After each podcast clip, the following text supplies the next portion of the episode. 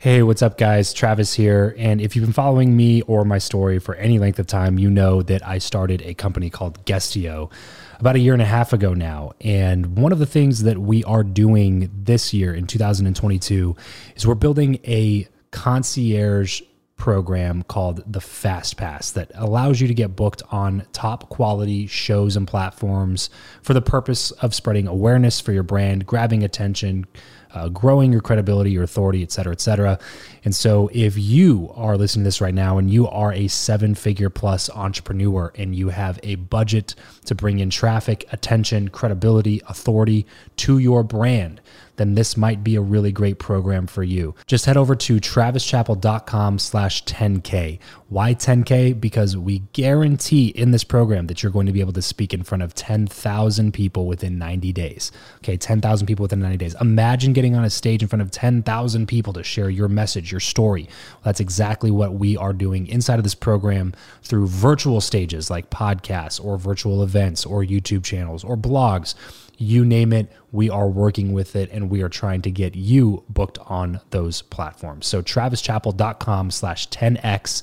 There's a quick application there. And then right at the end of that application, it'll prompt you to set up a phone call where you'll jump on a call with me and we'll talk through whether or not you're a great fit for this program please act fast on this. Do not wait because we were only taking on one or two clients a week due to uh, constraints with our team and the limited supply of high quality shows and platforms that are out there in the market. So if that's you, and you're really wanting to explode your brand in 2022, head over to travischappell.com slash 10K, fill out the application, schedule a quick phone call, and you and I will chat really soon about whether or not this would be a great fit for you. Thanks, guys. Talk to you soon. If you're tired of the old way of networking, the business cards, the awkward conversations, and the aggressive pitches, but you know how crucial your network is to your success in life, then you're in the right place. Welcome to Build Your Network, the only top rated show committed to helping you master content networking, foster real relationships, increase your authority, and build the network of your dreams. Listen in on conversations with world class entrepreneurs, authors, thought leaders, and more as we deconstruct their best strategies for your success. So get ready to burn your business cards, ditch the name tag, and discover the new way to network with your host, Travis Chappell. Hey, everybody, and welcome back to another episode of the Build Your Network podcast. My name is Eric Skwarczynski. I'm one of the co hosts here on the show. And on today's episode, we're going to be talking all about the art of sales. And we have three incredible salesmen here on the show with us to talk about just that. First up is David Priemer. He's widely recognized as a thought leader in the area of sales and sales leadership has been published in the Harvard Business Review as well as Forbes, Entrepreneur, and Inc. magazine. He's also the author of the best selling book, Cerebral Selling. Next up is Lance Tyson. With thousands of entrepreneurs in the world, only 3% make it over a million dollars.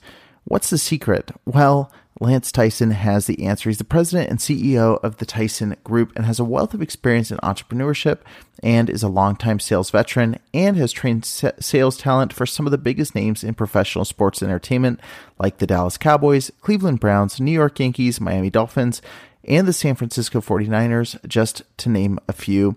And last up is, of course, Dan Lok. He is known as the king of closing, but his story didn't always start out that way. As an immigrant from Hong Kong, Dan struggled to learn English and earn money for his family. He began side hustles at a young age, leading him to enter debt up to $150,000. After studying with the greats and taking action, Dan became a self made millionaire at 27 and an eight figure entrepreneur soon after, leading to worldwide speaking engagements and becoming an author of his most recent book, Unlock It. You guys are not going to miss one second of this episode. And if one part of the episode gives you any sort of value, be sure to take a screenshot, post your Instagram stories, and tag Travis Chappell with the handle at Travis Chappell. All right, let's get into the show. You know, telling your kids that you're in sales, like that's hard for them to understand. Like, astronaut, doctor, accountant. Right, they get that, right. you know. But what is selling? Because you have to explain like what selling is and like what are you, you know, especially software is. You know, my kids are bigger now, but little kids they don't get that. Right. So it's um, you know, it's a really interesting journey, but there's so much similarity I actually found between kind of you know research science, if I can call it, and selling because they're both really hard they're both really complex they're both subject to so many different variables and inputs and i was always just really curious like how why do people you know hate salespeople and why do they love to buy things? And when, i said it like this they got it. When i said it like that it, it, was really confusing. So sure. you know that's the way i think about sales. Yeah so so tell me a little bit about that journey then. When, when at what point during your uh, your you know your initial career did you start realizing that you kind of wanted to be in this other realm? This other realm meaning in sales or in this other yes, realm of what correct. i'm doing now? Correct in, in, sales yeah from from research scientists to sales. Like what I just just curious on what experience or what what happened in life where you were like, you know what, I think this is going to be the new path. For sure. Well, actually, I still remember there was there was one specific moment that kind of you know put me on the path.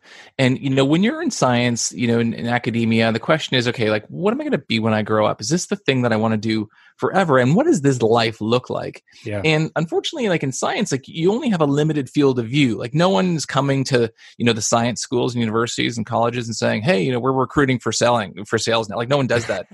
so right. at, at, where I was, so I was doing uh, a master's degree the University of Toronto, and they had a career fair, and it was interesting. They had a whole bunch of like engineering grads come back and talk to you know the students about some of the things they did in like management consulting and, and these kinds of things. And I started to think, and so I attended one of these these kind of you know talks, and I said, oh my gosh, like this, this is, I, I, can actually go into business. This is really interesting. And a lot of the skills were still transferable. Like when you think about what I was doing being a research scientist, you're trying to distill very kind of complex, abstract thoughts and, and figures and stats into something that's, you know, manageable and absorbable by, uh, you know, another kind of audience.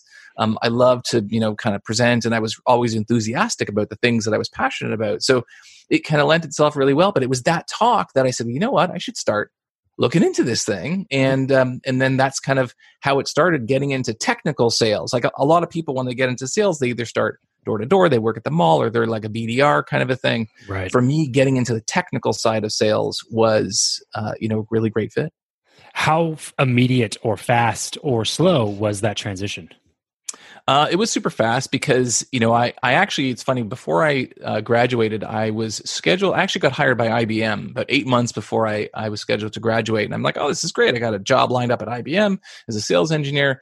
And then I got connected to a guy was so you're talking about networking right and connections and through. Yeah a totally random so my girlfriend at the time who's my wife now of you know some, many years 18 years or so we um she was my girlfriend at the time she had a friend of the family that somehow passed away and we were at the funeral and and they had another friend of the family and so my girlfriend's mother my mother-in-law now started talking to this guy's father and they started talking about oh yeah david's going to work at ibm he's like oh my son's doing like a startup and maybe they should talk. And so we got connected. Anyways he turned this this fellow now is like a lifelong mentor and friend. We've worked together at you wow. know three different companies. But that company was 20 people when i joined and we grew it to 700 people and a $100 million business. We IPO'd, wow. we got acquired. So, it, to your question, it was really fast because when you're working kind of in the bear pit, is what I call it, you know, in the startup trenches, everything is just so much faster. Yeah, yeah, it makes a lot of sense. Um, so, uh, w- was there any? Did you get any feedback from people when they started realizing how much money you were making with that type of stuff, c- comparatively to the what you initially were doing? Um, like, like you know, the, the crowd that was like, "Hey, you're crazy for doing this," were they kind of like, "Okay, now I get it." Yeah, you know what I mean. Look, it's you know, I'm not. I wasn't giving out copies of my paychecks to people. Um, yeah. It's like, look, look at this, look at this. But but you know, you, they what, spending money on Facebook ads in front of your no, like the Ferrari didn't show up yeah. in the driveway. these guys, yeah. No, but you know what? The um the thing is, they they see like the the journey. You know, they see, oh, you went to this company and that company, and then you you know you grew into the leadership ranks, and then you had an IPO, and then you then you got acquired by Salesforce. That's how I was at. I worked at Salesforce for five years, but I, I worked there because my company, which I helped start, was acquired by Salesforce. So even though they're you know no one's seeing like the paychecks they see the the kind of the tr- career trajectory and the responsibility and yeah and the growth right. and um, yeah no i mean no one i'm blessed to have a really supportive network where no one ever questioned like what are you going to do with that you know never yeah. got any pressure from my parents but uh but yeah it's been been a great journey well, cool. So, okay, so that obviously went super well. Your first venture out into that world. So then, uh, uh so talk to me about the transition now into doing what you're what what, what you do now. Yeah, well, here's the thing. You know, sometimes when you think about plotting the trajectory of your career, someone says to me, like, Oh, David, I love your career. Like, could I do, you know, tell me what to do to do what you did? And I'm like, I can't tell you that. Like, I, it's just the sum of all the decisions. Some were good, some were bad, some yeah. you know took you on a little bit of a detour. So careers are hard to architect, but the thing that I can tell you now in hindsight, kind of 20 years later, and, and kind of doing what I do now, which is the most. And I've and I've had an I've loved all the the jobs I've had in my career. I love working with awesome people, but this is the happiest I've been because I, I, feel like I'm doing what I was meant to do. Yeah. But the question is like, how do you know that? And one of the, the, kind of the way I know was about back when I was at Salesforce. One of the things that they let me do was I just started to write. They said, "Hey, you know, we love when entrepreneurs come in from the outside as we grow the company." You know, when I joined, there were six thousand employees. When I left, there was twenty four thousand employees, and that, that was oh you know, my goodness, three four years ago. Now there's like fifty thousand. So they love bringing people in from the outside and they said, "Hey, look, if you want to write, because I had all these ideas, being a former customer, how I might be able to help the business, even in my in my roles there." So, yeah. I said, "You know, it's great. I'd love to start doing some writing," and and so they let me do that, and I did some more speaking engagements, and and I just kept writing and writing and writing, and, and I did this off to the side, like while I had a regular job, you know, with a quota and, and a big team and the whole thing. And over the course of time, I just continued to do that. And when I left Salesforce to be a VP at my fourth startup, I kept writing and I kept doing events like for Salesforce. And I, I was like, I love Salesforce, but I, I love this this idea of like sharing learning is the number one thing I love to do, especially from my my research science roots. And yeah, um, right. You know, many years later, this is what I get to do. I realized that that was the trend and pattern in my whole career, no matter what jobs I had. It was always centered around learning and synthesizing and, and and teaching for other people. And so I just over the course of time said, you know what? Why is this not my job? and uh, and I made it my job now. So, top two or three lessons that you've learned about pivoting because uh, this is a conversation that I've had with a lot of people recently where you know some people uh, uh, the, the timing of a good pivot i think is something to talk about because some people i think give up on things too early but some people i think hang on to something that they should have let go of a long time ago. And it seems like you've done a pretty good job throughout your career of being willing to take a pivot regardless of how massive or you know uh, different that that new direction would be in your life. And it seems to have worked out pretty well for you. So do you have any advice for anybody out there that might be considering something like that right now for their career Absolutely. Yeah. I mean, I have a couple pieces of advice. You know, number one, there's never a perfect time. So don't convince yourself that, oh, you know, I'm going to do this when, you know, yes. there's never going to, yeah, never going to be, that, yeah. you know, an ideal time. The other thing is that, you know, the cost of failure, and look, I'm not here to kind of say what your, you know, particular situation is, the people who are listening here, but the cost of failure is often much less than what you think it is, mm. right? So, you know, people are, it's, it's so funny coming from the startup world and now into Salesforce, all the people at Salesforce would, would say, because I was a big fan of like, you should join a startup. And people would say like, oh, I've never joined a startup. It's like, it's too risky, so much risk. And then I would talk to my, my startup friends and I should say, I would say, you know, Salesforce is awesome. You should come work here. And they would say, ah, I don't want to work at Salesforce. Too, it's too corporate, too like too big company. yeah. And I felt like these were like my two best friends that they didn't want to meet each other.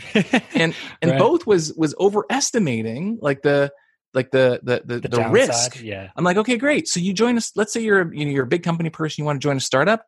What's the worst that happens? Like the company's going to go out of business. And like, do you think that's going to happen like the day after you join by complete surprise? like, do you think right. there's things that you could ask to figure out? Like, is the company in a good position? So when you start picking it apart, you realize like the cost of failure, especially when you, if you're in sales and you're very good at sales, you'll you, there's a million jobs in right. sales, great yep. jobs. So the cost of failure is low. So I would say don't wait for the perfect time and really scrutinize what that real cost of failure is, or is your vision being clouded by fear that is unrealistic? Talk to me a little bit about your sales process. When you say that you're taking score every day, what does that look like? So we do a lot. About sixty or seventy percent of our business is in sports and entertainment. We actually started uh, those relationships started off real small. When I owned the Dale Carnegie operations, it was really more of a I would try to get tickets for, for my salespeople, and so essentially we would trade tickets for sales training and presentation training and stuff like that. Gotcha. And so our our sales process is really simple. It's an analogy to my book, "Sales is an away game," right? Because you're you're literally in the mind of the buyer and it really follows the pathway if you think about you know probably one of the greatest business processes in the world it's probably why it's the biggest argument in the world is healthcare or when you go see a dentist or doc right you go in at some level they qualify you do you have insurance do you not have insurance sure. right So there's a connect step there. Then you go and see a nurse, nurse practitioner, dental hygienist, and they evaluate you. Then the doc comes in and evaluates you, right? Hmm. So there's evaluation. And then remember, like business, medicine's a practice. It's yeah. like Allen Iverson said, we're talking practice, right? So at the end of the day, there's a diagnosis that's a best guess. And so our sales process follows that diagnosis, right? So it's connect, evaluate, diagnose. And then you get to some level when you're making giving advice to somebody, like a doc would, you prescribe. Yeah, right. right. There's a prescription. And then from there, you dialogue about the prescription. They might say, you know, Travis, you uh, you have a sore throat. We're going to give you some Tylenol codeine. We're probably going to tell you not to drive, not to drink a beer and drive the tractor around the back 40 while you're on the Tylenol codeine, right? Sure. Dialogue back and forth and then close. And that's, we have a very simplistic sales process. Like, you know, the client list you right off, they utilize that sales process and have big wins. Like, for instance, um, Allegiant Stadium right in your backyard there with the Vegas Raiders. Mm-hmm. We're, mm-hmm. we're involved in that process from a sponsorship standpoint. A lot of those partners with a company called Legends that was a partner of the Raiders. And, uh, a lot of the the premium seating we've helped mm. People with. So, and they're really big deals across the board. I mean, they're B two B sales. They're yeah, yeah. six seven figure deals. I have a few friends who bought them. So yeah, know. yeah exactly. Oh man, and like I said, again, such a such a cool business to be in. But I could not agree more with what you're talking about about the process with the doctor's office and I actually, actually, we we're launching our. Uh, by the time this comes out, it'll already be launched. But we're launching a podcasting course, and I threw in a like ethical selling module just because I think that whatever business you're in, you have to be a salesperson, and I think that's the reason that I was able to to jump up a little bit with my podcast was that I I knew how to sell I had some oxygen that I could pump into the business at the beginning that I think a lot of people just kind of skip over and hope that they never have to do. Yep. And uh, and so walking people through that process and talking to them that way is a much easier way to go about it than like a lot of the sales trainings that I was taking when I was first getting started. And I'm sure that you've gone through as well, Lance, where they're the more hardcore sale like closing sales trainings where it makes right. it seem like you're a loser if you don't close a deal and there and like you need to win in the conversation and there's a winner and there's there's a loser and there's you know do you want to be a loser and it's like it's just this high pressure selling tactics that might have worked in like 1987 and probably still work a little bit today for more low hanging fruit or maybe less qualified buyers, but uh, will not get you to the next level and will keep you constantly chasing a paycheck for the rest of your life. But most people think that that is selling because that's the version of selling that they know. And that's kind of the same battle that I fight on my show, Build Your Network, about networking is that people know the wrong version of networking and people know the wrong version of selling.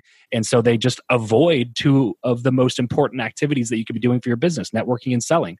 Two of the most important things that you could be doing in your business you avoid because you think it means that it has to turn you into somebody that you're not. But if you, in reality, do it the right way, then exactly the way that you said it, Lance, like you're the expert that's prescribing a medication to take care of a problem. And the patient, when they are in the doctor's office, there's no pressure. They don't have to go to the pharmacy afterwards and get their prescription filled. They don't have to do the things that the physical therapist told them to do with the band and the stretches when they get home. They don't have to do any of it. But guess what's going to happen? In 60 days, in 90 days, they're going to have the same problem that they had when they initially went into the doctor's office. So the question is, do you want to solve your problem or do you not want to solve your problem? If you want to solve your problem, here's exactly how to do it. And I'm telling you how to do it. You know what I mean? It becomes so much easier when you start looking at sales as like, look, I'm just trying to help people. And that's why I love Zig Ziglar's quote of you can have everything in life that you want if you help enough people get what they want.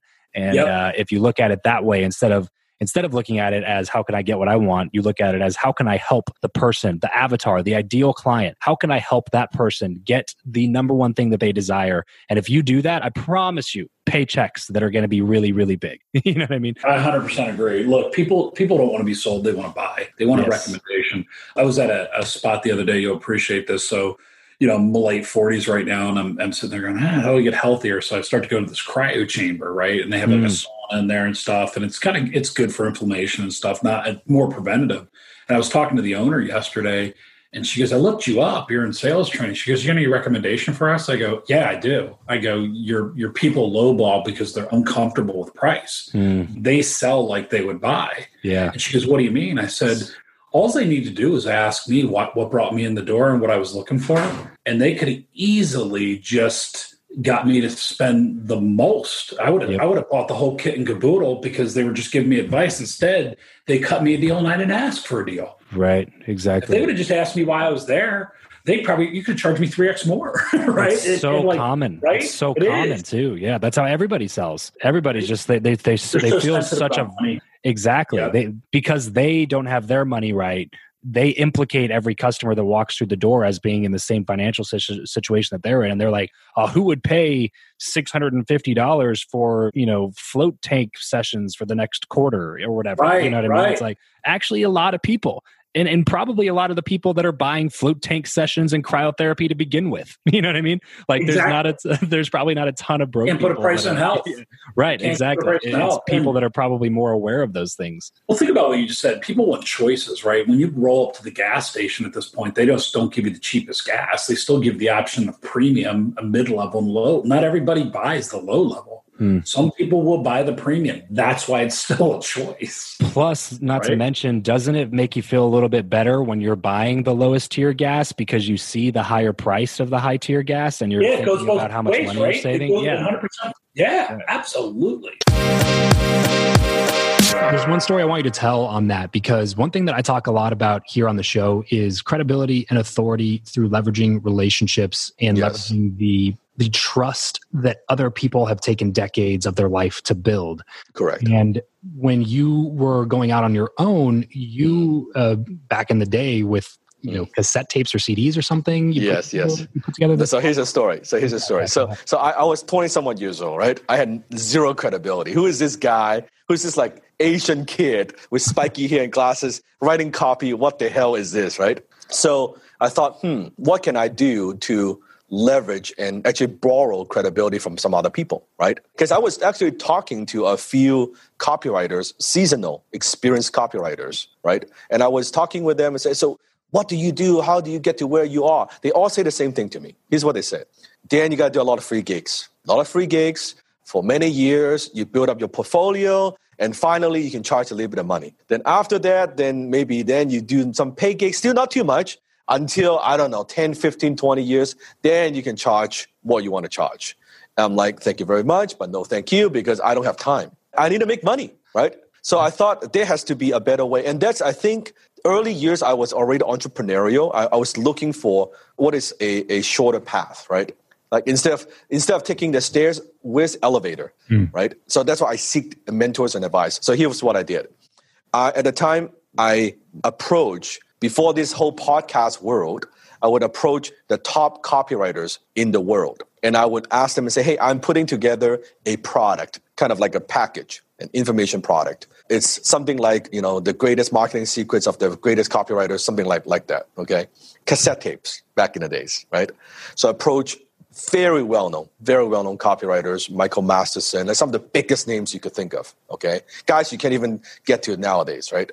I was nobody. So I would email them, I would fax them, I say, I'm putting together this product. I got the first one said yes, and then I leveraged the first one who said yes. And I say, hey, so and so is uh, in this product. Do you want to be on it? Now, here's what's interesting. I approached 20, 21 people. Only one said no. They all said yes. Wow. So I learned at an early age, you don't ask, you don't get. Right. And I did ask. These are copywriters back in the days. Back in the days, think about in my early 20s, charging $8,000, $10,000, $15,000 to create a campaign. These are the, the best of the best. They've sold hundreds of thousands of dollars, millions of dollars, like hundreds of millions of dollars, crazy numbers, right? So I approached them. Now, here's what's fascinating. So no one asked me my credibility, who I am, and all this stuff.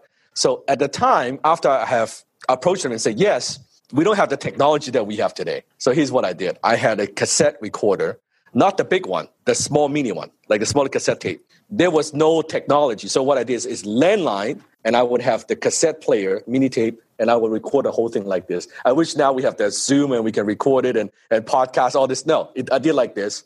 So what I had to do is I had to have their voice in here and my voice here. Otherwise, it's too loud.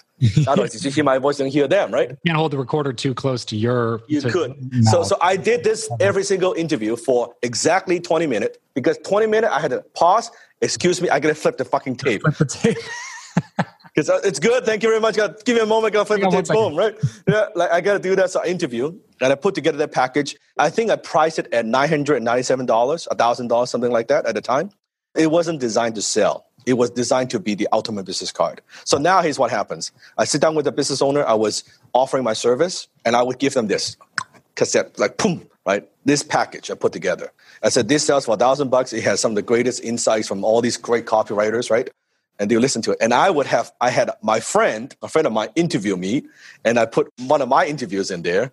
And they would see, oh, these guys charging fifteen, you know, thousand dollars and all that. And I said, I charge a fraction of that a fraction of that, right? And I'm here sitting in front of you right now, right? And that's how I was pitching, quote unquote, my services. And they love it. They loved and it. To your credit, that pulls in a huge psychological principle called social proof. Yes. And social proof, when mixed with credible and authoritative brands is Correct.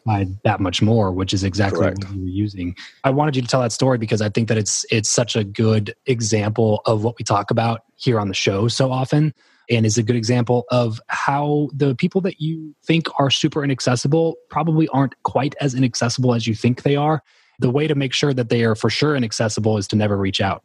And That's why, like, I have very, I have very little patience with people. Oh, you know, Dan, I don't know the people. I don't have enough contacts. Like I, I see this a lot. I, I don't know. I don't have the context. I said context are not something that you have. Context something that you go get. Right no one is no one is born with a list of contacts, right? So I didn't know anybody. I couldn't speak the language, so there's no excuse. And when you think about when you approach these people, a lot of time it comes from our own insecurities that we don't want to approach them. Very often they get actually they don't get too many people approaching them. Not not as many as you think. I'll right. give you another example. Okay, when I go to events, here's a great tip. When I go to any kind of event, when we could before the whole COVID nineteen thing, when I see a speakers, Here's what most people do. After a speaker finishes their talk, everybody's rushing to them, right? Everybody's like all this stuff, and then they, they, they're crowded by hundreds of people. They don't remember who you are. Here's what I always do. This is when I was younger. Before the speaking gig, I would already know who is speaking, right? And I would approach them. I would email them and say, hey, do you need a ride going from airport to the hotel? I'm a big fan, da da da da da. Some say no, but some said yes. No one ever asked, I'm telling you. And then also after speaking gig, usually he's the let's say it's a three day event, all of them have to eat, all of them want to decompress. Yeah. Okay. Sometimes what you don't notice when everybody's in, let's say in the event, they could be in the hallway, they could be in a restaurant, they could be in a cafe. That's when you go approach them. Right. And I, I could not tell you how many times it's just in, in the bar, something like that. I go approach them. I, I get to spend two, three hours of quality time with these speakers no one knows. They don't understand the timing. They don't understand how to approach them. Yeah, I lo- love the tactics. Love the practical approach there, and it's just it's just because it's so simple. You know it's what so I mean? simple. Like there's people try to complicate everything because it seems like it's something that's so out of their reach. So no gimmicks. Yeah. Now nowadays, what we do is even smarter. You'll love this. So when we go to certain events, right? I would bring my now I'll bring my team. I would bring the camera, and my team would approach all the key people that we want to meet and set up. So I would book my room and I book an extra room just to do yeah. interviews. Yep. So I would we would post speakers from the events throughout the whole two three days and knocked out a whole bunch of interviews. Not only we create content, but now I have a one on one. So mm-hmm. the the action, the business doesn't happen in the event. It's outside the event, outside the seminar, right? This Who would do that? No one would spend the money to get extra room, and no one would want to spend extra money to get the camera people. But in this way, I just out of like 2,000 people, I just connected with the, the top, the cream of the crop. I right. only want to connect with that 20 people. Yep. That was it. I've done I've done the same exact thing at events. Yes. Is get a, that separate suite that has some room to set up and bring exactly. a person, set up some interviews, and exactly uh, those connections. Man, I could not. It works. It works. That's it for this episode. If you want to connect with Travis and other like-minded people who also listen to the show, then you're going to want to head over to travischappell.com slash group to join his free Facebook group, Podcast to Profit. Travis will see you there. And remember to leave every relationship better than you found it. Say goodbye to your credit card rewards. Greedy corporate mega stores, led by Walmart and Target, are pushing for a law in Congress to take away your hard earned cash back and travel points to line their pockets. The Durbin Marshall credit card bill would enact harmful credit card routing mandates that would end credit card rewards as we know it. If you love your credit card rewards, tell your lawmakers hands off my rewards. Tell them to oppose the Durbin Marshall credit card bill. Support for this podcast and the following message come from Corient. Corient provides wealth management services centered around you. They focus on exceeding your expectations and simplifying your life. Corient has been helping high achievers just like you enjoy their lives more fully, preserve their wealth, and provide for the people, causes, and communities they care about. As one of the largest integrated fee only registered investment advisors in the U.S., Corient has deeply experienced teams in 23 strategic locations. Corient has extensive knowledge spanning the full spectrum of investing, lending, and money management disciplines. Leverage Corient's exclusive network of experts to craft custom solutions designed to help you reach your financial goals, no matter how complex they may be. Real wealth requires real solutions. For more information, connect with a wealth advisor today at corient.com. That's C O R I E N T.com. Corient.com.